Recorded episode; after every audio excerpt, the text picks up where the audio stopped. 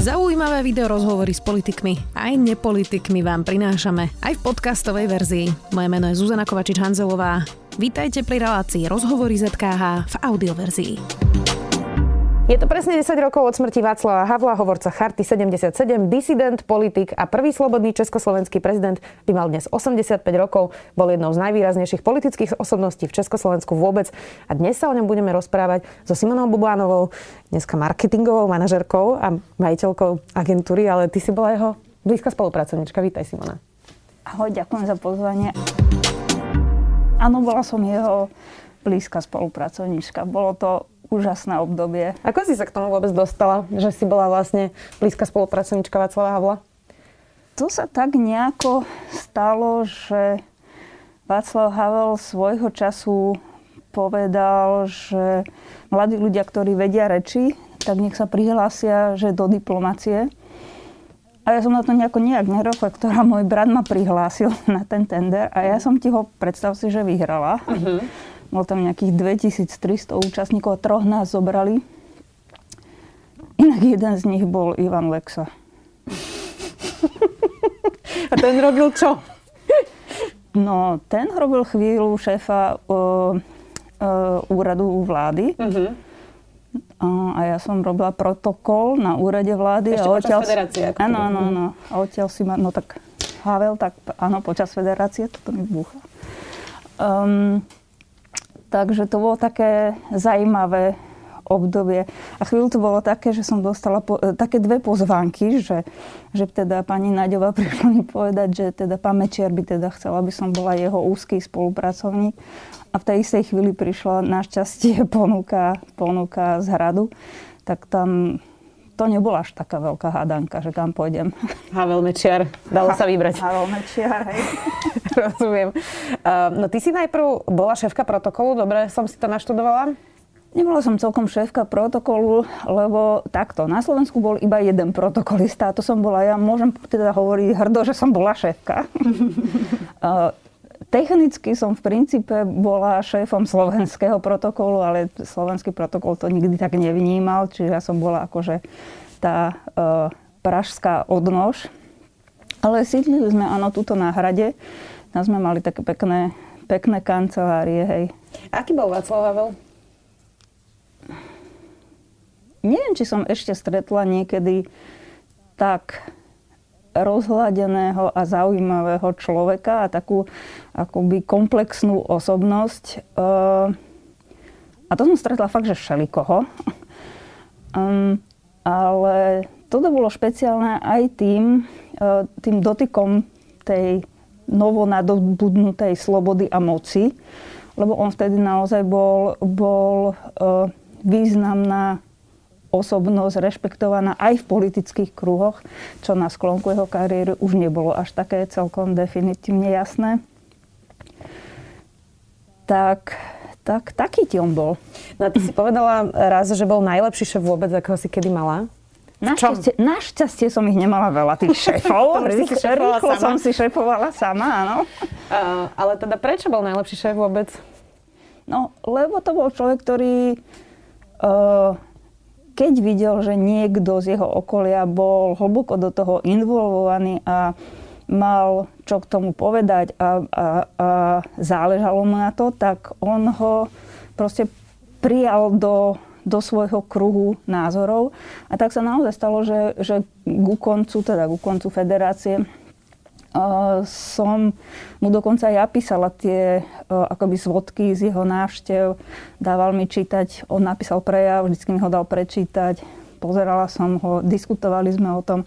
A tam ten pocit, ktorý mne on dával v tej rozumnosti, ako on to bral a takouto obrovskou pokorou k tomu, čo robí, tak to bola veľká inšpirácia že ten, ten, tá celosvetová sláva, ktorá sa mu dostala naozaj taká až taká kráľovská, tak um, myslím, že to je podľa mňa jeden jediný človek, ktorého to nezobralo.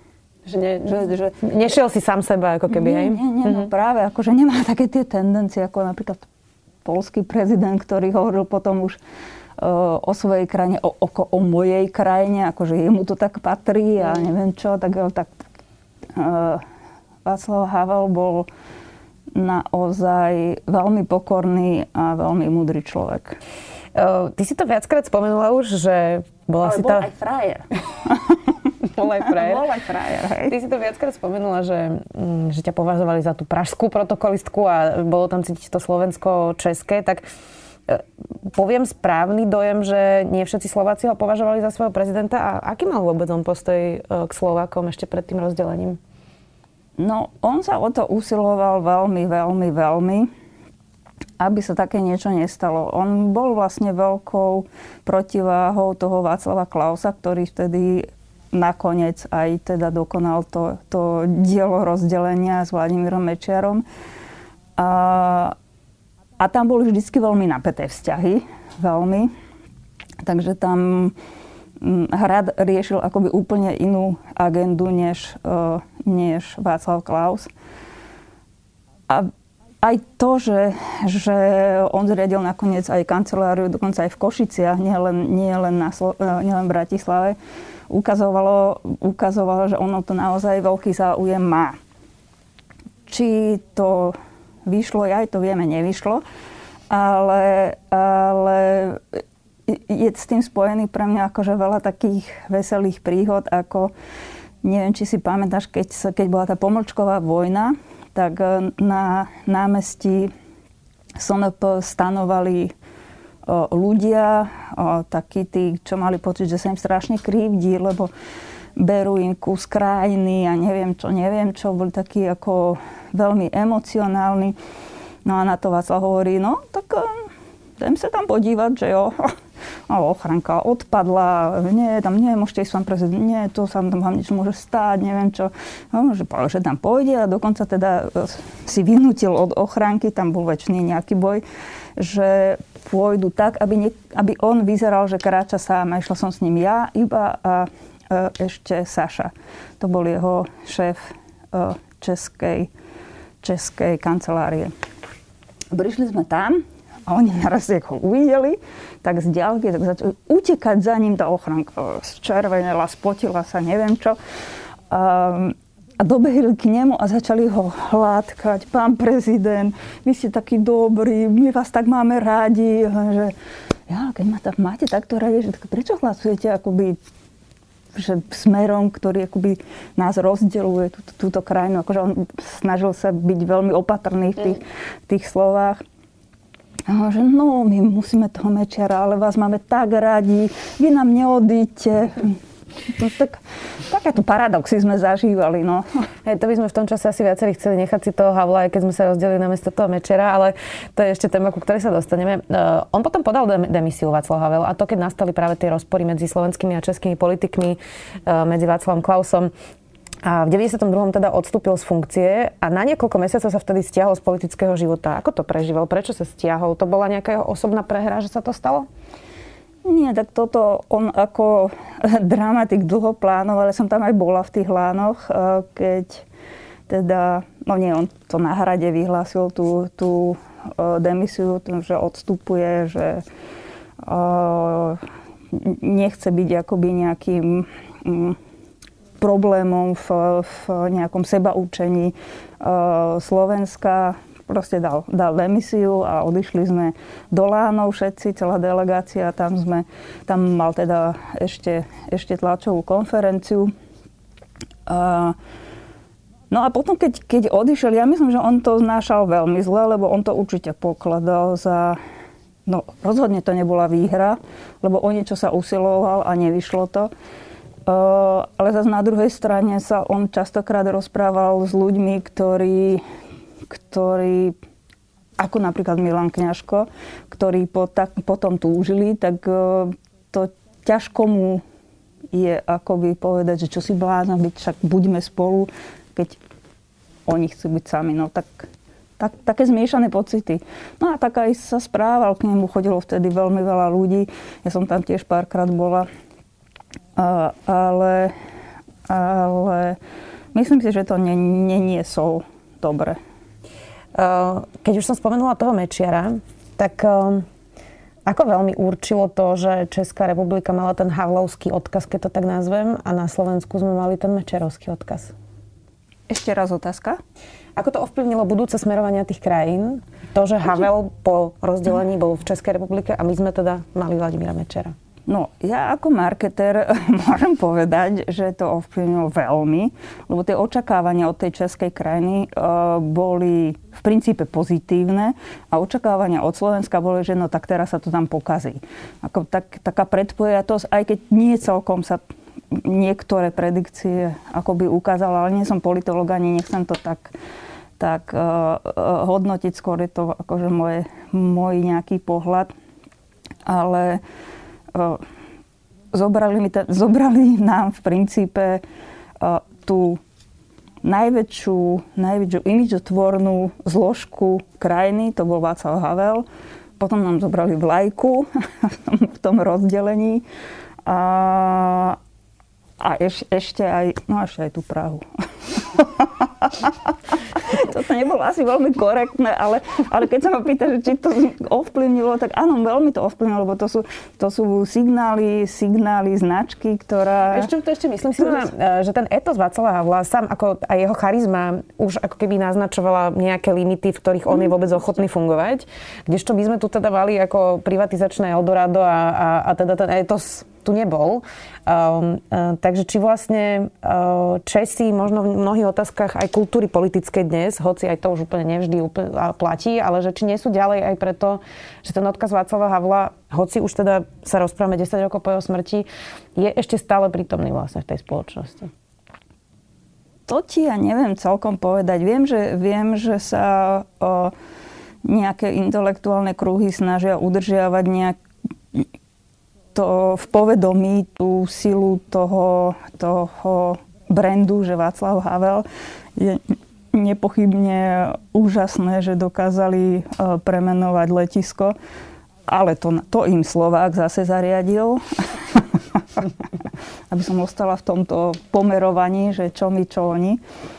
Um, určite áno, ale nemyslím si, že to hrá nejakú jak by oni povedali, stežejní roli v to, vo politickom vývoji. Dokonca si myslím, že, že v časoch, e, v tom období, keď bola tu vláda Mikuláša Zurindu jedna druhá, tak sme v mnohom boli zaujímavejšou krajinou už len kvôli tým reformám a to naraz bol takým obrovským imidžotvorným prvkom, že naraz, naraz to veľmi vyrovnalo e, šance tých dvoch krajín byť vnímané nejak pozitívne vo svete. Inak Martin Milan Šimčka hovorí často, že tým, že Slováci mali zápas o slobodu aj v 90. rokoch, takže uh, majú iný príbeh o Česi, že si to viac možno vážia, ale to je jeho zasa, zasa pohľad. Uh, Havel dal teda aj rozsiahlu amnestiu po nástupe do funkcie prezidenta už teda v Českej republike. Mnohí to hodnotili veľmi kriticky. Ty si sa na to pozerala ako? Um, neviem, byť, byť uh, ja myslím, že niektoré veci asi by som radšej tolerovala, než by som trestala nevinných. A že, že to si myslím, že aj pre, pre Havla bolo akoby základná uh, definícia toho, ako sa rozhodnúť. Čiže inými slovami, radšej pustil možno aj nejakých padouchov, ale uh, pustil aj tých, čo tam boli nevinne. Hej.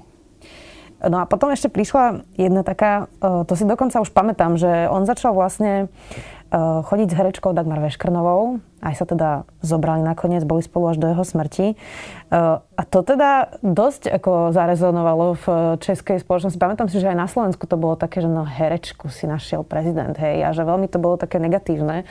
Prečo ľudia nevedeli prežiť, že Havel si našiel herečku a úspešnú herečku? Mm, Neviem, či takto to bolo všeobecne vnímané. Možno, že aj môj pohľad by bol podobný, ako, ako to hovoríš, ale, ale myslím si, že ona sa nakoniec tešila veľkému, veľkej popularite, takej akože všeobecnej, uh, aj mediálnej, lebo to bola jedna krásna žena, ktorá uh, naozaj sa um, tak nechcem povedať, že teatrálne, ale až tak veľmi viditeľne ako by starala o ňo, takže ona si veľmi rýchlo, myslím si, že podmanila aj, aj všelijakých politických, aj mediálnych oponentov, takže to, toto urobila veľmi dobre. A mala to veľmi ťažké, lebo tá Olga bola naozaj veľmi silnou osobnosťou, odmeranou, ktorá si nekupovala za žiadnych okolností nejakú priazeň nejakými um, ako to povedať, nejakými uh, nástrojmi, ktoré, ktoré pomáhajú popularite. Uh, a nič, bola to, alebo teda stále je, krásna, krásna žena, no. A dokázala to, akože to Formila tie vedia, nie? Nie celkom, lebo zase ona, ona zase dovnútra toho okruhu uh, ľudí Václava Havla zohrala takú z môjho pohľadu nepozitívnu stranu, lebo nám sa to, e, e, nepozitívnu rolu, lebo nám sa to naopak veľmi rozpadlo práve kvôli, kvôli jej e, prístupu. Um, takže má také, také, z môjho pohľadu sú to také dve hodnotenia, že tú takúto oficiálnu rolu to zvládla asi bravúrne a to také pre mňa o mnoho podstatnejšie uh, tak, takého vnútorného oponenta toho kruhu Václavových ľudí, tak to nebola veľmi pozitívna rola z môjho pohľadu. Mm-hmm.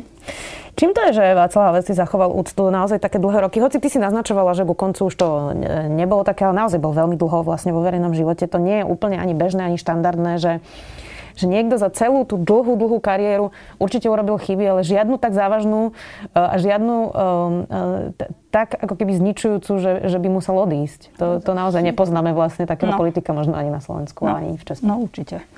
No, to bol chytrý a pokorný pán. To si myslím, že to sú dve kľúčové, kľúčové uh, nejaké charakteristiky pre ňoho. A on navyše mal niečo v tom, v tom, ako vyzeral, ako vyznieval, lebo tá jeho príťažlivosť bola naozaj že obrovská, že my keď sme chodili po Bratislave, tu stáli zástupy ľudí, to sa dneska vôbec nedieje. Akože také niečo, zažili sme, áno, keď bola inaugurácia pani prezidentky, tak boli ľudia v uliciach, ale to bola akože veľkolepá slávnosť. Ale on keď sa prejde, prešiel ulicou, v Košiciach, v Košiciach bolo, že národné povstanie, keď, keď tam bol, sme nevedeli, ako výjdeme z tej radnice, lebo dole, dole stáli také davy, plné námestie, tak nás ochranka vyvádzala. On mal proste niečo v sebe, čo tých ľudí priťahovalo a dávalo im pocit istoty.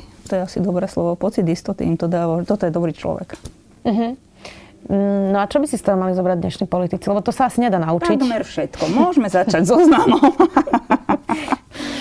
Uh, také kľúčové veci, lebo tú charizmu, to sa nedá naučiť. To človek to musí mať. Hej. Ale mimo tej charizmy, ktorú on mal, uh, tak čo boli také tie veci, ktoré by sa dnes vedeli dnešní no, politici tak napríklad naučiť? mnohí politici mohli by doštudovať to by tiež bolo fajn. Mohli by mať väčšiu pokoru, to by bolo tiež veľmi fajn a mohli by mať hlavne nejakú akože víziu s touto krajinou, čo by bolo veľmi fajn, lebo by to dávalo nejakú predstavu pre ľudí, že prečo by im mali alebo mohli dôverovať.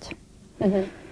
Zatiaľ je to, že u nás je to postavené na takých tých uh, prapodivne primitívnych marketingových aktivitách, ktoré akože rúcajú sa jak, jak zhorené mosty za tými politikmi a za tými politickými stranami. Nie je tu niečo, niečo substantné, čo by, čo by tú krajinu niekam viedlo a dávalo jej nejaký, nejaký zmysel. Uspel by Václav Havel aj dnes práve v tom kriku toho populizmu? V tom, že si nadávajú na Facebooku a vykrikujú a kto použije väčší vulgarizmus a naozaj sa to tak ako veľmi vyostrilo a tak by som povedala, že sa znížila teda e, veľmi laťka tej úrovne tej diskusie aj v parlamente, aj vo vláde, aj vôbec vo celom verejnom diskurze, tak nebol by príliš nudný Václav Havel dnes na slovenskú politiku? No, akože len tak preniesť asi nie, ale on zase hovorí, bol veľmi chytrý pán a veľmi empatický pán, vedel a dobrý dramatik. Uh, myslím si, že by dokázal zinscenovať tú svoju rolu um, tak, aby on rozumel ľuďom a aby tí ľudia rozumeli jemu, ale bez pochyby tá úloha by bola o mnoho ťažšia, alebo s dnešnou dezinfoscénou a s, so sociálnymi sieťami naprosto nekontrolovateľnými um, by to bolo podstatne ťažšie. No. Podstatne. Vidíš niekoho, kto aspoň smeruje smerom ako Václav Havel na Slovensku alebo v Česku?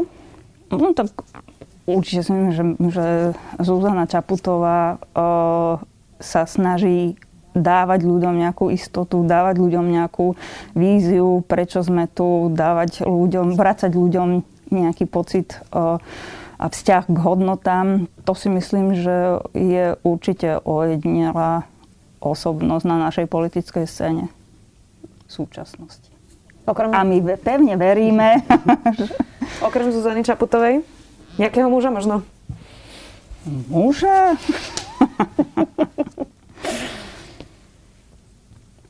takto, takto ďaleko ti ja nevidím.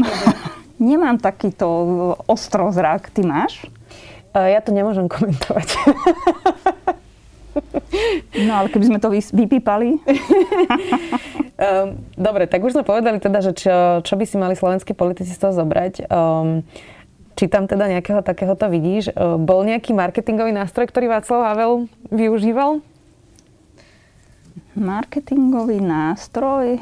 No tak on inscenoval, všetky veci inscenoval každý prejav bol jeden, jeden dramaturgický útvar, úvod, zápletka, e, záver, dráma alebo naopak e, e, veselo. A to všetko mal on veľmi premyslené, rovnako ako každé jeho vystúpenie. To bolo fakt, fakt že do dôsledku zrežirované, do dôsledku premyslené, aký vplyv to bude mať na ľudí sediacich tam, ako to budú vnímať kamery. Takže toto si myslím, že robil takým skôr, dá sa povedať, že, že PR spôsobom, že neboli to také tie mm, ľahké uh, reklamštiny, ale... Nebol to prvý plán. Nebol to prvý plán určite, ale zase na, na druhej strane pre mňa to bolo tiež prekvapenie, že takto sa pripravuje, napríklad keď sa odovzdávali ceny, ceny na Pražskom hrade, teda že ako to, tak on to chcel vidieť, on chcel vidieť ako hudba, keď budú fanfári, kto bude kde stať, ako to bude. Takže protokolista mohol len tak povedať, že tak pán prezident, tak prídeme tam, vy zoberiete toto, tu dostať tu a odídete. Ale on chcel vedieť, že či to takto, či tie svetla sú dobré na zasvetené, či, či tá hudba je dosť hlasná, či, či táto hudba alebo hentá hudba. Takže to boli také veľmi premyslené, uh, premyslené veci, ale zase myslím, že on vedel, že chce, aby to ľudia nejak vnímali a on to proste chcel dosiahnuť. Dosiahnuť tými, tými áno, aj divadelnými prostriedkami, ktoré vie, vie, že, vie, že fungujú. Uh-huh. 10 rokov teda od smrti Václava Havla. Spomínaš si na ňo ešte? Áno. Spomínaš si? Hej. Zacne sa ti? Hej, hej, veľmi často. Veľmi často, keď vidím tie tlačové konferencie našich politikov, vôbec sa kultúra tých tlačových konferencií, že um, proste denne sa odvysiela niekoľko tlačových konferencií našich politických strán, teraz z opozície, z koalície, že naraz to je také... Vlastne oni sami sa dostali do takého ale aj médiá sa dostali do takého kolečka, že proste musia to snímať. No podľa mňa nemusia. Nemusí byť každý deň tlačová konferencia. Nemusí byť ten národ stresovaný. Mohol by žiť aj v pokoji a miery a na konci by to bol určite lepší partner do vládnutia, myslím ten národ, taký, taký pokojný, takýto rozhádaný. Rozbojačený. No, aj to je pekné slovo, hej.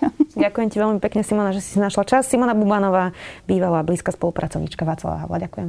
My ďakujeme. Počúvali ste podcastovú verziu relácie Rozhovory ZKH. Už tradične nás nájdete na streamovacích službách, vo vašich domácich asistentoch, na Sme.sk, v sekcii Sme video a samozrejme aj na našom YouTube kanáli Denníka Sme. Ďakujeme. Dátumy, mená či udalosti, taká je zvyčajná predstava o dejinách, ktorú najčastejšie poznáte z hodín dejepisu. Dáte mi však zrejme zapravdu, že minulosť nám ponúka ďaleko viac než len výpočet základných informácií. Je to predovšetkým dobrodružstvo poznávania a fascinácia dobou, ktorá je nám viac či menej vzdialená. História preto ponúka zážitok z cestovania. Cestovania v čase. Vydajte sa na túto plavbu v čase spolu so mnou v podcaste Dejiny. Nájdete ho vo všetkých podcastových aplikáciách a na webe denníka Sme.